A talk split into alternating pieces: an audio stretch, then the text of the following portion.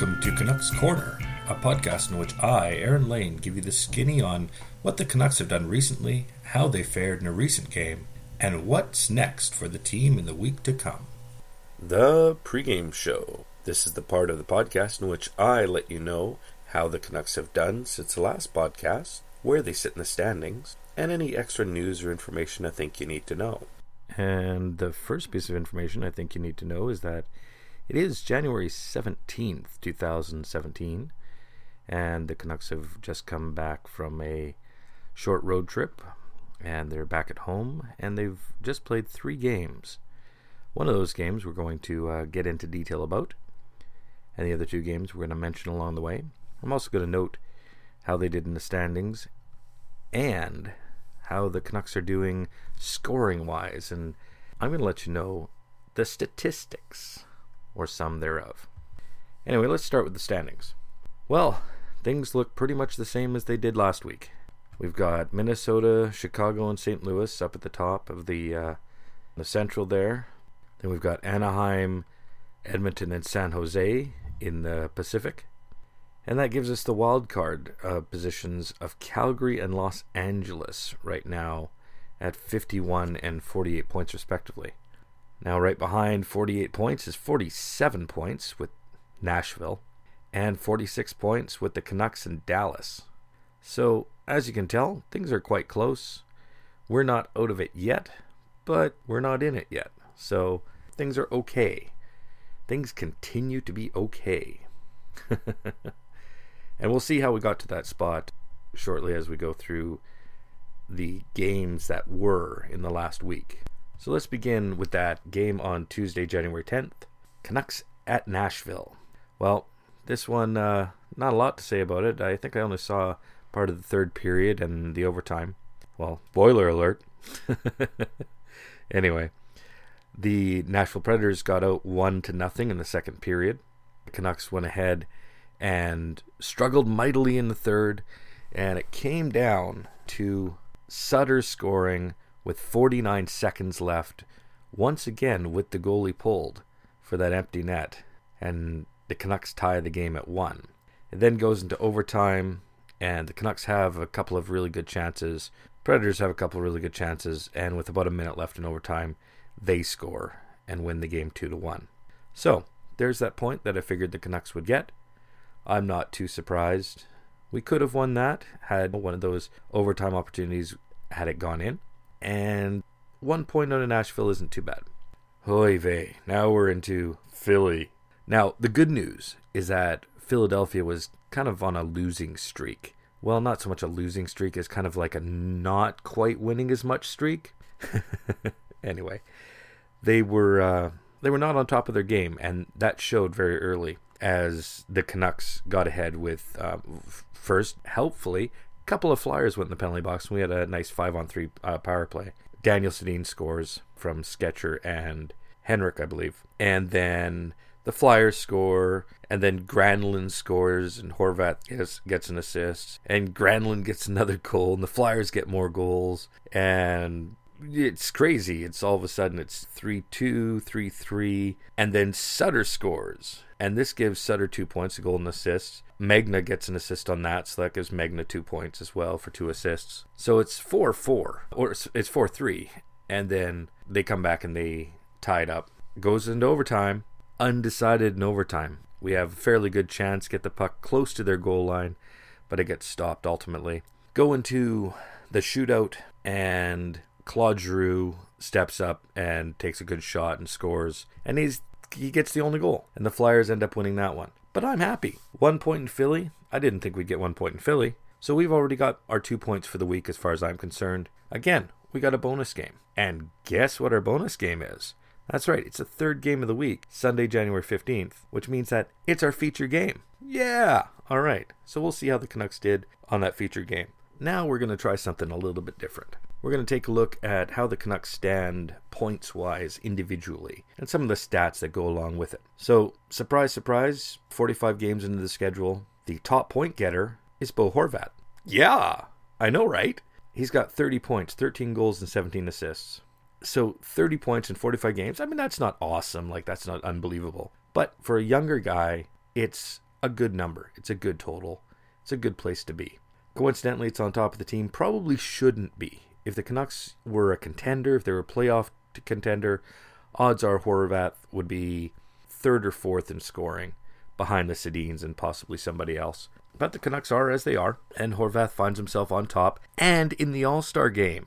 Yeah, we just got news that Bo got selected to the All Star game, this weird new format where the divisions play each other, and he gets to be our only representative. The, the Sedins were shut out this time, and, and rightly so because they're not living up to they're not living up to what they've normally done. But they're older and the whole thing, so that's completely understandable. Nevertheless, good for Bo. Well done. Now let's take a look at some of these other numbers. Speaking of the Sedins, Henrik is next with 28 points, 9 and 19. Daniel with 25. That's a little bit of a dip there. 11 and 14. Sven Baertschi has 11 goals, the same as Daniel. Now, if you would ask Sven at the beginning of the season, hey, 45 games into the season, you're going to have as many goals as Daniel, he'd probably say, oh, oh, well, was Daniel injured for like half the year?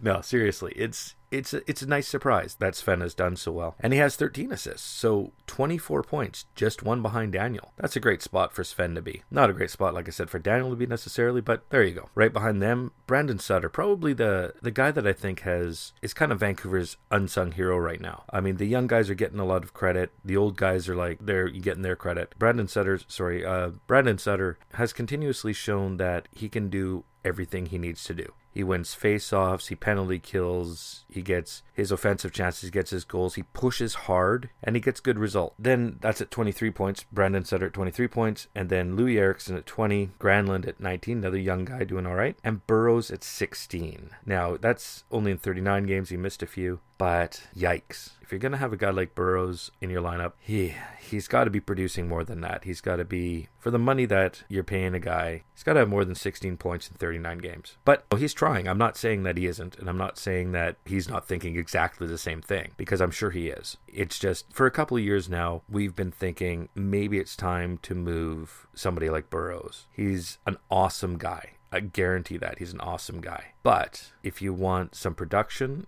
if you want a space to put a younger player so he can get some experience, then maybe maybe Burrows should have been moved along before now. But hey, you know what? If he's adding to the chemistry in the dressing room and he's helping the younger guys along, then there's other ways to add to the team to show your value. And if he's doing that, then I've got no problem. Like I said, the don't expect the Canucks to be Stanley Cup contenders this year anyway. So as long as he's showing value for what he's getting, then I I ultimately don't have a problem with it. But it's just sad to see such a good player historically, such a good player have such a non have such an unproductive season. Anyway, I'm just going to mention one more player after Burrows, Troy Stecher. As I've said, he's really impressed me as a guy willing to take shot. He works really hard and he's got a jump in his step. So I like I like what he brings to the table. And to be in the top 10 in scoring, to be one of the top defensemen, and now I'm looking. Wait, Horvat, Sedin, Sedin, Baertschi, Sutter, Eriksson, Granlund, Burrows. Oh, excuse me.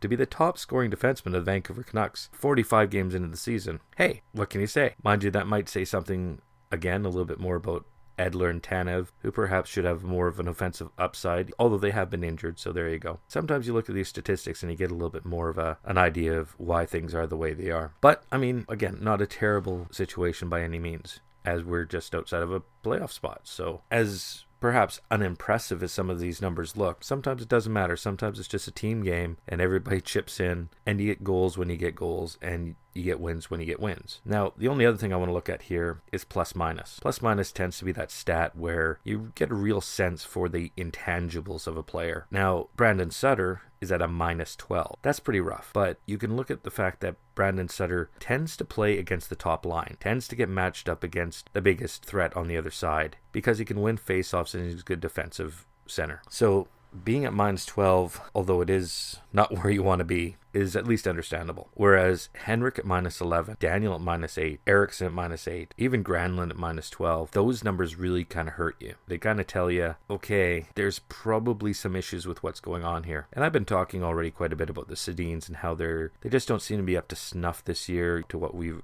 expected them to be. And I think that number tells it quite strongly that not only offensively are they not controlling the play and controlling the puck as they used to, and then putting the puck in the net, but with those sizable minuses, what it means is the other team is scoring often against them, which historically hasn't been a big factor because the Sedins generally again hold on to the puck a lot. And the other thing is they're pretty strong defensively now. At the beginning of their careers maybe not so much obviously but they learned how to be stronger players. And there was I think a number of years there where they were definitely in the positives throughout the year. So to be into the negatives at this point, I think is again another sign of their declining overall play. Granlund's minus 12 could well be a combination of things. Perhaps he's paired with Sutter quite a bit, and that's probably most of it actually. Perhaps it's because he's a younger player. He's not quite learned that defensive style yet. But the shining stars right now at that happy, perfectly even zero, Bo Horvat.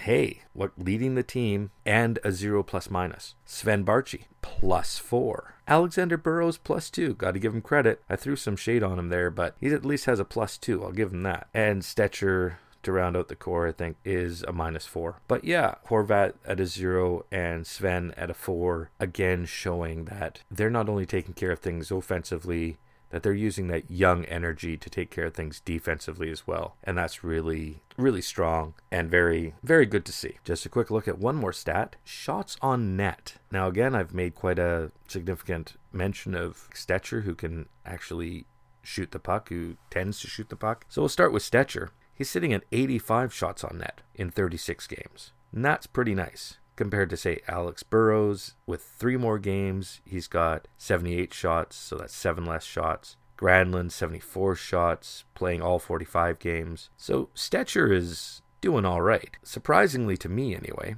Daniel does have 114 shots. He's leading the team. Brandon Sutter 97 shots. Loui Eriksson, 90 shots. So the players who should be getting the shots are getting the shots. Bo Horvat 78 shots. Baertschi 83 shots. So that I think tells you maybe if you broke it down for ice time, possibly Baertschi and Horvat are getting some pretty close numbers shots wise to Daniel and Brandon and Loui, as they're not too far off the total. But that said, with 13 goals and 78 shots, that's a pretty good shooting percentage. That's a 16.7 shooting percentage, which leads the team, along with Henrik, of course, who doesn't shoot as often, so doesn't get as many goals. But Bo's showing that he's de- the definite leader of the team right now offensively, and that's pretty cool. Now, speaking of Bo, got a little personal story to tell, which you might be already clued in on if you're following my Twitter or my Facebook for that matter, as I have a Facebook as well. My son and I had an opportunity to see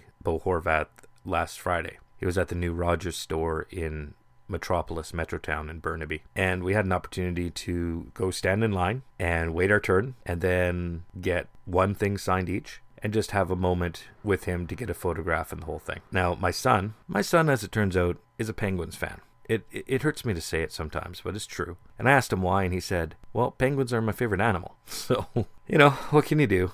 What can you do? So what I did do, we we watched the Penguins win the Stanley Cup last year, and he was excited for that, and that got him into hockey. And so I'm not going to complain about any situation where he's getting into hockey. I mean that's great. Also, Sidney Crosby, important Canadian figure in hockey, and Mario Lemieux, Jaromir Jagr, Pittsburgh. Pittsburgh is a good team if you're gonna have a favorite team historically and currently. So that's not too bad. But try to get him back. I tried to get him back to the Canucks side and try to get him to pick a player that he'd be interested in. And when we went to that Columbus game, he I asked him to choose between Baertschi and Horvat and he would cheer for that player for that game. Well, he chose Horvat, and he cheered for Bo that game, and Bo got an assist, if I remember correctly. And he seemed pretty happy with the situation. And then the next time we were watching, I was watching hockey at home. He actually came up to me and asked me how Bo was doing, and then sat down and watched the game with me for a little bit. So that was very cool. So when this opportunity came to get Bo Horvat's signature, it was finally at a point where he was willing to admit that he had a favorite Canuck. And Bo is his favorite Canuck. And my son actually opened up a Bo Horvat hockey card at Christmas. And even though they're my pack of hockey cards that I was letting him open up, I let him have the card because he asked for it. And again, just trying to help him along the way. So, with Bo firmly entrenched in him, we went to go get his autograph. And my son had his Canucks jersey, and I had the Bo Horvat card. And then my son went up and got the jersey signed and just smiled from ear to ear as Bo said something to him and patted him on the back and was just generally a really nice guy. And then I got to take a picture of the two of them. And then I came up, got the hockey card signed. And then Bo was about to take a picture with me when he saw my son standing behind me and waved my son in. And instead of just getting a picture with me, we got the picture with all three of us. And that was a really classy move by Bo. I was I was really impressed by that. So yeah, Bo really stepped up and became one of my favorite players too. It's nice to see that even when you start getting some success like this, that you can still be that good guy that you normally are. And it's nice to see that Bo is one of these guys. So well done, Bo. Thanks a lot. Appreciate it. All right, now I suppose it is time for the featured game. Game time. This is a part of the podcast where I get to tell you about a feature game. Give you some details about what happened in the Canucks in that specific game, and any thoughts or ideas I had in regard to the way they played or some of the things that happened. New Jersey Devils at Vancouver on this would be Sunday, January 15th. So just this last Sunday passed, a couple days ago. The Canucks had just come off those two overtime and shootout losses there where they picked up a point. And as I said, they were pretty much playing with gravy at this point. They had an opportunity to get some extra points because the Devils were definitely a team that we could beat. Additionally, we got the good news that both Alexander Edler and Chris Tanev were back in the lineup. And if you look at those stats again, it looks like we win like 70 or 80% of the games that they're in. So that was good news. In the first period, we start with Brandon Sutter taking advantage of a forward on defense for a good chance and basically just being a solid energy player getting the job done. Granlund was using his body to not let Devils get to the net, which was kind of nice to see that back checking. And we just mentioned that he was a minus, minus 12, I think, minus 11. So shows that he's definitely taking his defensive responsibilities seriously and that he's being effective at it. So hopefully that number will change. Then we have the first big chance of the game. Henrique of the Devils comes in all alone basically on Markstrom, and Markstrom makes this nice blocker save, and that really sets the tone, I think. Oh, of note here, Cory Schneider's in the other net, you know, ex Canuck Cory Schneider, who was ultimately traded for a draft pick, who turned out to be Bo Horvat. So, nice little story goes along there as well as we have the Bo versus Cory show, along with everything else. Anyway, in the first period, we also have Alexander Edler looking pretty strong, getting some shots, getting some hits, like the one on Parenteau. Things looked pretty good for him at the beginning. Biega gets the puck after the Sedin cycle a bit and hits the post. Then Biega gets a hit on Bennett, which was a nice shot. So nice to see Biega getting in there. Markstrom was just solid through this period. He made a couple of really tough saves.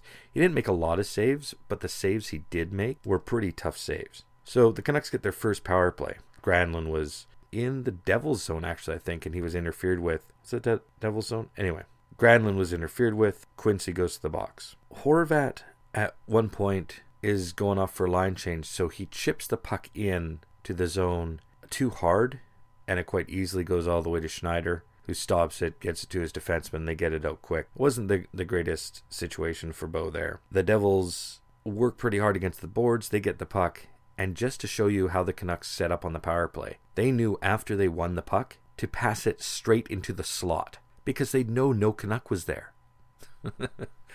it's you know it's a sad truth, right? That the Canucks end up in the slot and in front of the net so seldom that the opposing team knows that they could probably pass it there quite safely. And if that's the case, you've got a broken power play. You don't have a power play that's clicking if you don't have guys in front of the net and in the slot. But that's the Canucks. That that's been their style for a long time. Just play around the, the perimeter, around the perimeter, and then come in at certain times to sneak in to get the pass across ice and all that stuff. And you know the drill.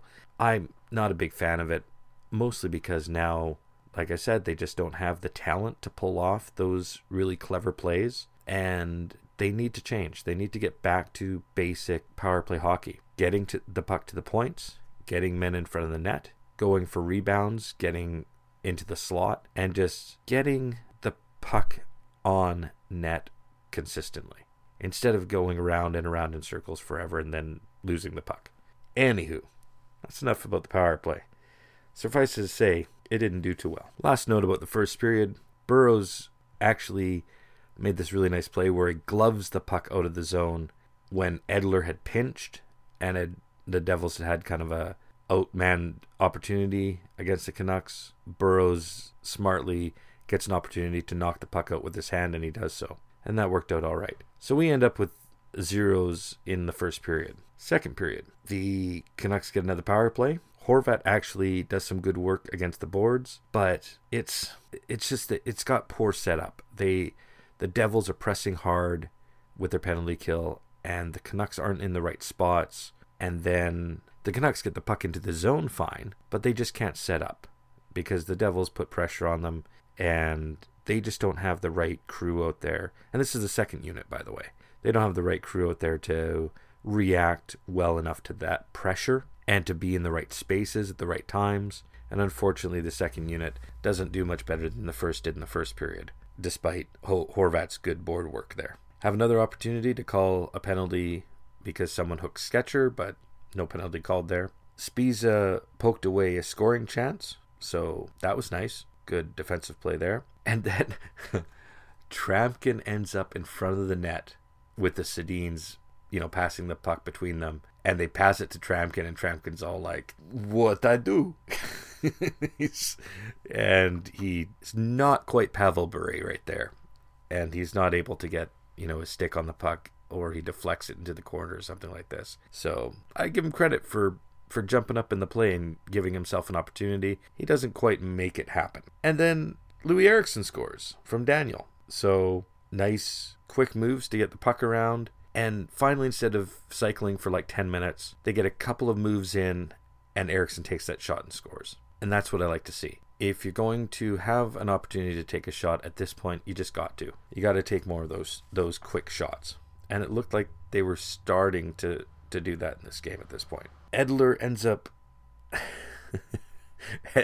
just to show you how the game goes. Edler actually elbows Markstrom at some point and it's kind of funny because uh, he obviously didn't mean it, and it could have been much worse than it was. But Markstrom's a tough guy, and he takes the elbow. And then I see. Remember, I was talking about how you can maintain control of the puck while on a line change. Well, in the second period here, the Canucks do just that, and they actually change while controlling the puck in the Devil's zone. So that's like your extra special line change.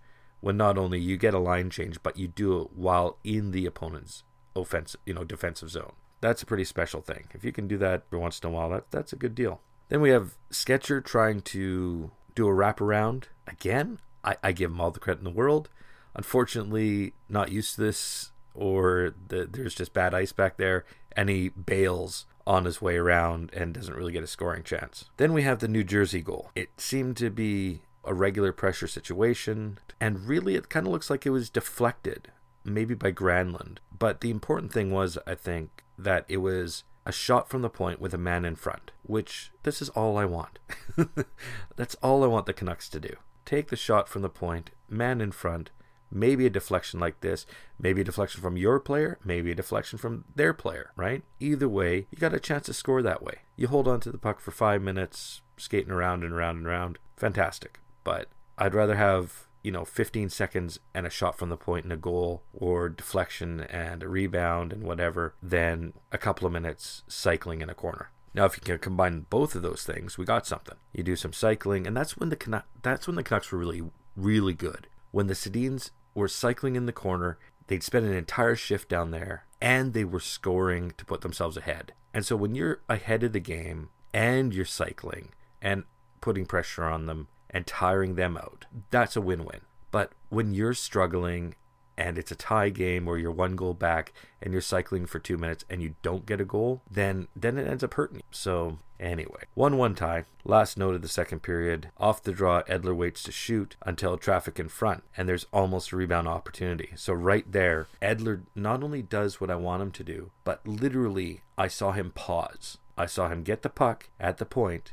and pause and wait just a sec for someone to get in front of the net. And it took a sec, and a Canuck kind of crossed in the general direction. He figured I better get it off now, otherwise it'd be blocked or whatever. So he fires it off, and Schneider could still see the puck really well, so he was able to stop it. But that's the idea. And if you can get the other Canucks thinking the same thing, that Canuck gets there a little bit quicker, and Schneider can't see the shot all of a sudden, and good things happen. But I give Edler a bunch of credit for giving it a go. Third period, Stecher does this interesting slide check during this period in which they have some very nice team defense around uh, their around their defensive zone. So that was looking pretty good. Unfortunately, we end up with a penalty. Daniel hooks a guy because the puck went past him on a cycle, and that's the worst, of course. Not only if you don't score, but if they take the puck from you, then you're frustrated, right? You've been cycling for a while and you were controlling the puck, and now they're going to get it, and you got to start all over again from scratch. And so you're frustrated. So he hooks the guy trying to get the puck back and gets the penalty. During that penalty kill, Burrows makes a good clear. Sutter even has a really nice penalty, uh, has a really nice shorthanded goal chance. And the Canucks are aggressive and they're effective. And it was a good penalty kill. In the third period in a tie game, that was just, that was the way to go. Now, the Devils were getting guys in front, and strangely enough, Biega draws a penalty in his own zone, which was awesome. So we kill off that, you know, our penalty. We kill off our penalty, and then Biega draws a penalty in the defensive zone, which is fantastic. On that power play, though, whew, even worse than the previous two. Horvat gets a, a poor shot at some point. On the sideboards, about halfway down, he takes this hard shot up high, and it basically hits the, the back glass and swings right around and goes right out of the zone. Now, back in the old days, Bobby Hull, when those goaltenders didn't used to wear masks, he used to come in in that in that position, and he knew his chance of scoring was very low. But he also knew if he took that shot and missed, there'd be enough guys behind him that it wouldn't cause anyone a problem. And it wasn't usually on a power play, it was usually breaking into the zone. And he breaks in, gets down the boards along the side, and winds up for that slap shot, that patented Bobby Hull slap shot. And he fires it right by the goalie's ear. So the Golden Jet gets on in there, fires it past the goalie's ear, and the goalie is freaked out. 100 mile an hour, you know, 90 mile an hour slap shot right past his head. Goaltender's not going to be happy about that. Then the next time Bobby Hull comes down, guess what that goalie's thinking? I better protect my head because he's going to kill me. And then Bobby winds up and fires it right between his legs, right? Goaltender's now not paying attention to goaltending. He's suddenly trying to survive. And Bobby puts it exactly where he wants to, and he scores a goal. So a little bit of psychology there. But that's like old school psychology back in the day, and certainly not what Horvat was intending there. At least I don't think so. Could be wrong. But I see that happen another time in this game where the there's a hard shot from the side boards. And numbers wise, it's just not a good shot to take. I mean, okay, okay. I love shots on net, and you know that. But there's a time and a place. There's the right type of shot to make, and there's the wrong type of shot to make. So here's the right type of shot to make. From the point with guys in front, you shoot low, you shoot hard, and you shoot on net. Okay? Low, hard, on net. Better chance for rebounds, better chance for deflections. Okay? When you're on the sideboards and you fire a hard shot upwards, then your chance of scoring is going to be very, very slim. The chance of that puck leaving the zone or leaving your possession is high. You're not going to get a deflection into the net very often. You're not going to get you're not going to get a rebound very often. If it hits the goaltender, it probably hits him in the chest and he just smothers it or he grabs it with his block or his uh, his glove hand. It's not a high percentage shot. Now that said, Bo could have been taking a regular shot and a stick could have got in front of him and deflected it up. I'm not sure cuz I wasn't able to see it that closely or that carefully. So I'll give him the benefit of the doubt. Perhaps something like that happened. But generally speaking, if you're going to take a shot, make it a high possibility for something good happening instead of a shot like that where there's a low possibility. Okay, that's enough of that. They get zero shots on that power play, and I think two shots overall for the three power plays. That said, later on, after the penalty's over, Biega gets a good shot with Baertschi in front, and something almost happened. See, th- these are the things I'm talking about. and then the Devils get this bank shot off of Markstrom from behind the net. Saw the replay like five times. Still don't know how that went in. it was it was bizarre. Obviously, it went in off of Markstrom, hit his pad probably, and then snuck through. So it's two to one Devils. And then Desjardins does something unexpected. He challenges the goal not on the puck crossing the line or anything like that. He challenges the goal on the offside. Now, apparently got the call from upstairs, but but it's an amazing choice. It's an amazing call because coming across the line, if I'm not mistaken, was was Hall. And he's coming across the line and as he crosses the line, his left skate crosses the line as the puck is still on the line, which would be fine as long as his the puck comes across before the right skate does. But he lifts his right skate up, and as soon as he lifts his right skate up with the puck still on the line, he's offside. His left skate is on the ice in the zone. So the goal doesn't count and it's still 1-1. And I'm like, "Wow, that I didn't expect that. That's that's amazing. Wonderful. Woohoo. So then later Sbisa gets a one-time shot from the point. Schneider makes a good glove save. Horvat has a good interception in his own zone and shifts it up ice and gets a he ends up getting a turn of play, but I don't think he gets a shot. Edler gets called for uh, tripping a guy because he had his stick on the ice and the guy trips over his stick, but the guy gets it for diving as well for embellishment. So they both go to the box. And this is the other shot that I was mentioning. Sutter, who I said I've liked so far in this game, takes that shot just like Horvat from the edge of the board about halfway down, and it goes around and out of the zone as well. So, not great. Eriksson gets the puck from Horvat later and gets a good shot on net. Good try anyway. But I think he shoots it high as well. Because my next note is get shots down and on net. I don't know. I don't know how many more goals the Canucks would have if that was the case. These players are so good and these goaltenders are so big with, with their their presence in net that they think they can hit that top corner all the time. And in practice they do a lot, but in games, uh, they miss it a lot. And again, no rebound, no chance for deflection, and it's just not a high percentage shot to make. So obviously, if that's the only shot you got, you take it, right? Because it's better to take a shot generally than not. So take that shot, that's fine. But try to get the shots down, try to get them on net, down hard and on net. You can do that. We're going to be in better shape. All right, overtime, like real overtime in this game. Still a 1 1 tie. Baertschi and Horvat get this great 2 on 1 type opportunity. But I think it's Zajac comes back on Baertschi and literally steals the puck from him just as Baertschi's coming in on net. And then gets it to Taylor Hall, and Hall ruins our day and scores. So we lose 2 to 1. And I have to say, okay, we got another point. And this was again like a bonus game. And just like I said last week, I was expecting about 3 points this week. And we got 3 points this week. So really, not a bad week, but but championship teams win one goal games. That's really what it comes down to. That teams find a way to win good teams, successful teams find a way to win one goal games. Because if you look at their seasons, the successful teams win more of those than they than they lose most of the time. And that makes sense because the marginal teams are marginal point teams because they didn't get enough points because they tied games instead of won them, or they lost games in the third period that they could have tied. They lose points because of single goals on a regular basis. And this is why in the NHL, goal scores are such a premium. Add one 20 goal scorer to your team, literally, like just 20 goals, and that may be